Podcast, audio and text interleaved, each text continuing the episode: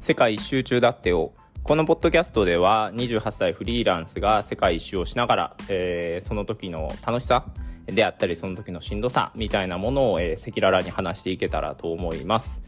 はい、タイの首都バンコクでの6日目ですね。今日はね、え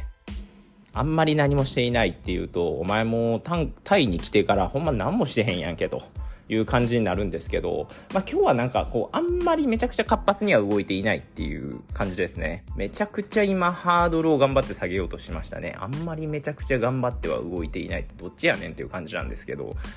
えー、今日はね、えー、まあ、ただすごい嬉しい嬉しい出来事というか、まあ、決まってはいたんですけど大学の同期でタイに駐在してるやつがいるんですよね。えー、もう3年かな？4年ぐらいタイにいてもうずっとバンコクで働いてるっていうもう新入社員の日本で働くよりもタイで働いてる方がずっと長いっていうやつなんですけどもうそいつの家に行かせてもらってそいつと結構話してたんですよねでまあねなんというかねえー、まあ、本当にちょっと安心したというか、まあ、本当に別にそんなに久しぶりではないんですよ。去年、えー、友達の結婚式で、大学の同期の結婚式で会ってはいたので、まあ、言っても4ヶ月ぶりぐらいなんですけど、なんかこう、タイにすごい馴染んでるそいつを見たら、えー、なんかそれはそれで、えー、いいなっていうふうに思いましたね。なんかやっぱりすごいあと、まあ安心感というか、と、大学の同期とこんなにタイで会うっていう、そのシチュエーションとかにもちょっと嬉しいなっていう気持ちが湧いてきましたね。で、ちょっと話してて面白かったのが、なんか、まあ、僕は外国語系の大学なので、やっぱり就職活動する時も、こう外国に、仕事で行ける可能性があるかどうかみたいなのは一つね、軸にしていたし、きっと多くの外国語学部生はやっぱり将来的に海外で働きたいとか、やっぱ海外に憧れがあってそういう風に、希望するっていうのが多いと思うんですけど、もう3年もいる駐在の友達は、なんかもう、タイが一種国内みたいになってきているっていう話をしててその感覚のズレみたいなものが少し面白いなっていうふうに聞いてたんですよ。なんだろうその少なくとも僕は例えばタイに駐在ってなったら、えー、もう余暇があるたびに休暇があるたびにそれこそ、えー、タイのあちこちに行ったりとか、えー、他のえー、東南アジアの国に行ったりとか、めちゃくちゃ動き回りたいなと思ってたんですけど、まあその友達はね、最初はそうやって動いてたらしいんですけども、だんだんやっぱりもう東南アジア自体がこう結構慣れてきたりとかして、もう最近はなんなら家で過ごすっていうのを言われたんですよね。最初なんてもったいないんだと思ったんですけど、まあでも確かに普通にこう日本にずっと暮らしているからといって休暇のたびにこうね、えー、韓国中国行ったり日本の各地に旅行したりっていう人ももちろんいるっちゃいますけどまあ、そんなずっと動き回る人もおらんよなと。でこね、あの日本に住んでるやつらから、えー、日本に住んでる人からすると、えー、海外に駐在してるっていうのはそのずっとね異国にいる異国で生活してるって感じですけどそれ異国でずっと生国生活してたらもうはや確かに異国感がないよなと。もうそいつ曰くそのあのコロナの時期を挟んで、えー、ちょっと前に日本に来たのがちょうど23年ぶりぐらいだったのかな。そっちの方が日本に帰ってきた時の方がなんなら海外旅行感があったっていうのを聞いてああ本当に駐在っていうのは、えー、海外で、えーまあ、仕事をすること当たり前なんですけど海外で生きることなんだなと。また旅行とは全然違うなっていうふうに思いながら話を聞いてましたね。でその大学の同期が、まあ、今日は、えー、なんかその日本人のゲーム友達と一緒にこうゲームするからまあなんかこう部屋におってもいいし、まあ好きなところ回ってきていいよっていう風に言ってくれたので、まあ、ちょうどね、えー、バンコクでちょっと行ってみたいなと思う場所があったので、行ってみたんですよ。そこの、えー、名前が、えー、チャトゥチャック市場っていう、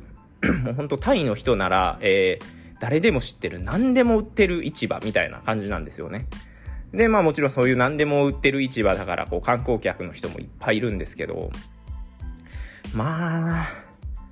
大きかったですね。僕はそこに虫を、そ、そこで虫を食べられる可能性があるっていうのを聞いて行ったんですけど、なんだろうな、本当に大きい公園のもう、あらゆるところにこう店がな、出店が並んでるし、なんかこう、なんだろう、出店の一帯があって、なんか本当に細い迷路のような道の中に、道のところにこう、店がギューって詰まっていて、もうなんか、もうどこを歩いてるのかわからないと。でこうくねくねくねくね曲がって出たらあれここさっき通ったような気がするけど通ってないような気がするなっていうなんか本当に迷子でしたね完全に。で、その上で、なんか2個ぐらい、あの、イオンモールみたいな大きいモールもちょっと、並列して作ってあるというか、そのね、えー、店がギューって密集したなんかもう1個のなんだろうな、本当に密集した中の通路を抜けて、ようやくパッと出たら、モールの入り口に入って、モールに入るとまたモールがすごい大きいんで、そのモールから出たら、また次は僕どこにいるんだ、ここと。いう感じで、本当にずっと迷子になってましたね。で、まあね、肝心の虫はね、どうだったんかっていうと、正直見つけられなかった。なんかちょっとおしゃれだなと思う帽子を買って帰るっていう、もう、情けない結果で終わりましたね。ただね、ちょっとね、本当に頑張ったんですよ。えー、もう、まずなるべくね、その虫を食べたいからっていうのでお腹を減らして、えー、歩いて回ってたんですけど、2時間ぐらいあっても一向に見つからないと。普通になんだろうな、地元料理とか、えー、ケバブとかはなんか売ってたりするんですよ。そういうなんかゲテモノとか、あれこんなんなかなか街中で見いひんなみたいな食べ物に関しては、えー、っと、全然見かけませんでしたね。正直、えー、あんまりにも大きいし、僕がこう迷っているのがね、結構偏りがあったとしたら、えー、ある可能性は全然、あのね、虫売ってる可能性は全然あると思うんですけど、正直見つけられなかったかなっていう。ペットゾーンみたいなところに、まあほんとペットゾーンもすっごい、それだけで本当に大きいんですよ。それこそなんだろうな、アロワナを売っているところが犬とかはもちろんですし、ゾウガメとか売ってるところとか、もう本当にあらゆる生き物売ってるなって感じで。で、そこに虫みたいなのあって、でもちょっと聞いたんですよ。これは何の虫って言ったら、その、えー、なんかあげるよ、餌としてあげるよみたいに言ってて、まあ、さすがに料理じゃないのを食うのもあれだなと思ってやめましたね。で、さっきちょっと話した帽子、えー、えー、買い、買いながら、帽子を買いながらっていうところしいな。えー、帽子を買った時とか、ちょっとココナッツジュースを買った時に、ここでね、は虫を食べられるって聞いたけど、どこみたいなことを聞いたんですよ。で、なんなら英語が通じない時は Google 翻訳とかを使って聞いたんですよ。でも、いや、知らんなーみたいなことを言われて、結局見つからなくて。まあ本当に知らんっていうのも仕方ないだろう。こんだけでかかったらいくらそこでね、店を構えていても他のところなんかね、なかなかわからんだろうと。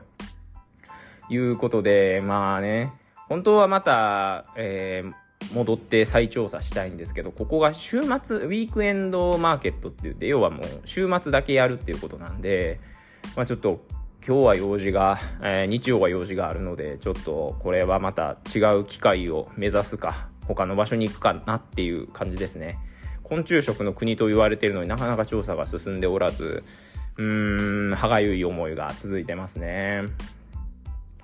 で、まあ、その後どうしたかというと、まあ、友達ん家に戻って、で、それで、えー、まあ、友達はね、えー、ずっとそのパソコンでこう、楽しそうにゲームしてたんで、まあ、僕何しようかなと思ってたら、あの、そうだと。えー、タイの友達に紹介してもらったタイ人の女の子、日本語ちょっと喋れるって言ってた女の子が、えー、連絡先交換してたんで、その子と一緒にご飯でも食べに行こうと思って、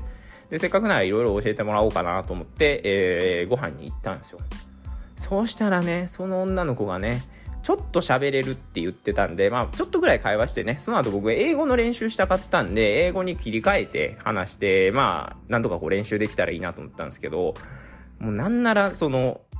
タイに来た日本人にタイ語を教える先生なんで、日本語がね、ほぼペラペラなんですよ。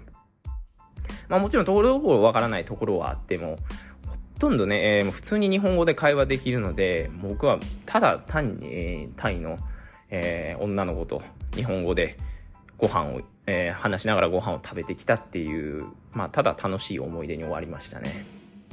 ただちょっと面白かったのは、えー、まあそこのタイの名物の一つにカニカレー、カニカレーって言うんですけど、まあどう見てもエビなんですけどね、まあエビカレーがあるよということで食べてみたら、これがまあ甘いんですよ。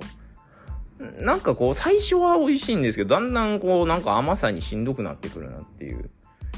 まあ一応タイの料理っていう風にタイの方が言ってたんでね、まあそれは良かったなと。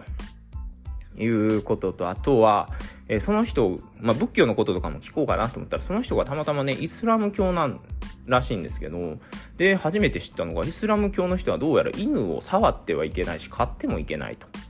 いうことなんですよね。これ初めて聞いて、まあもしかしたらね、えー、イスラム教の中でも何々派とかあるとは思いますし、本人曰くそのめちゃくちゃ厳しくはないと。ラマダンとかはするときもするし、まあただ別に肌はそんな積極的に隠してないっていう。まあ、本当にイスラム教でもやっぱり融通が効く、融通が効くというか、えー、信仰心の度合いによっては結構自由度のあるところもあったりとか、まあ、まだまだ本当に宗教のことでも全然知らないことは多いなと。いうことで、やっぱそういう現地の人と話すとなんかちょっと意外な驚きがあったりとか、まあ、少なくともこう英語を話す機会があるっていうのが僕にとっては今非常に重要なので、えー、まあこれからもね、なるべく現地の人、もしくはこう英語で話せる人を探していきたいなと思っています。まあ、こういう感じで、えー、どんな風に世界一周しているかとかいうのをもう本当にだらけているとか、えー、今日は一日頑張ったとか含めて赤裸々に話していきたいと思うので、また引き続き聞いてください。では、さようなら。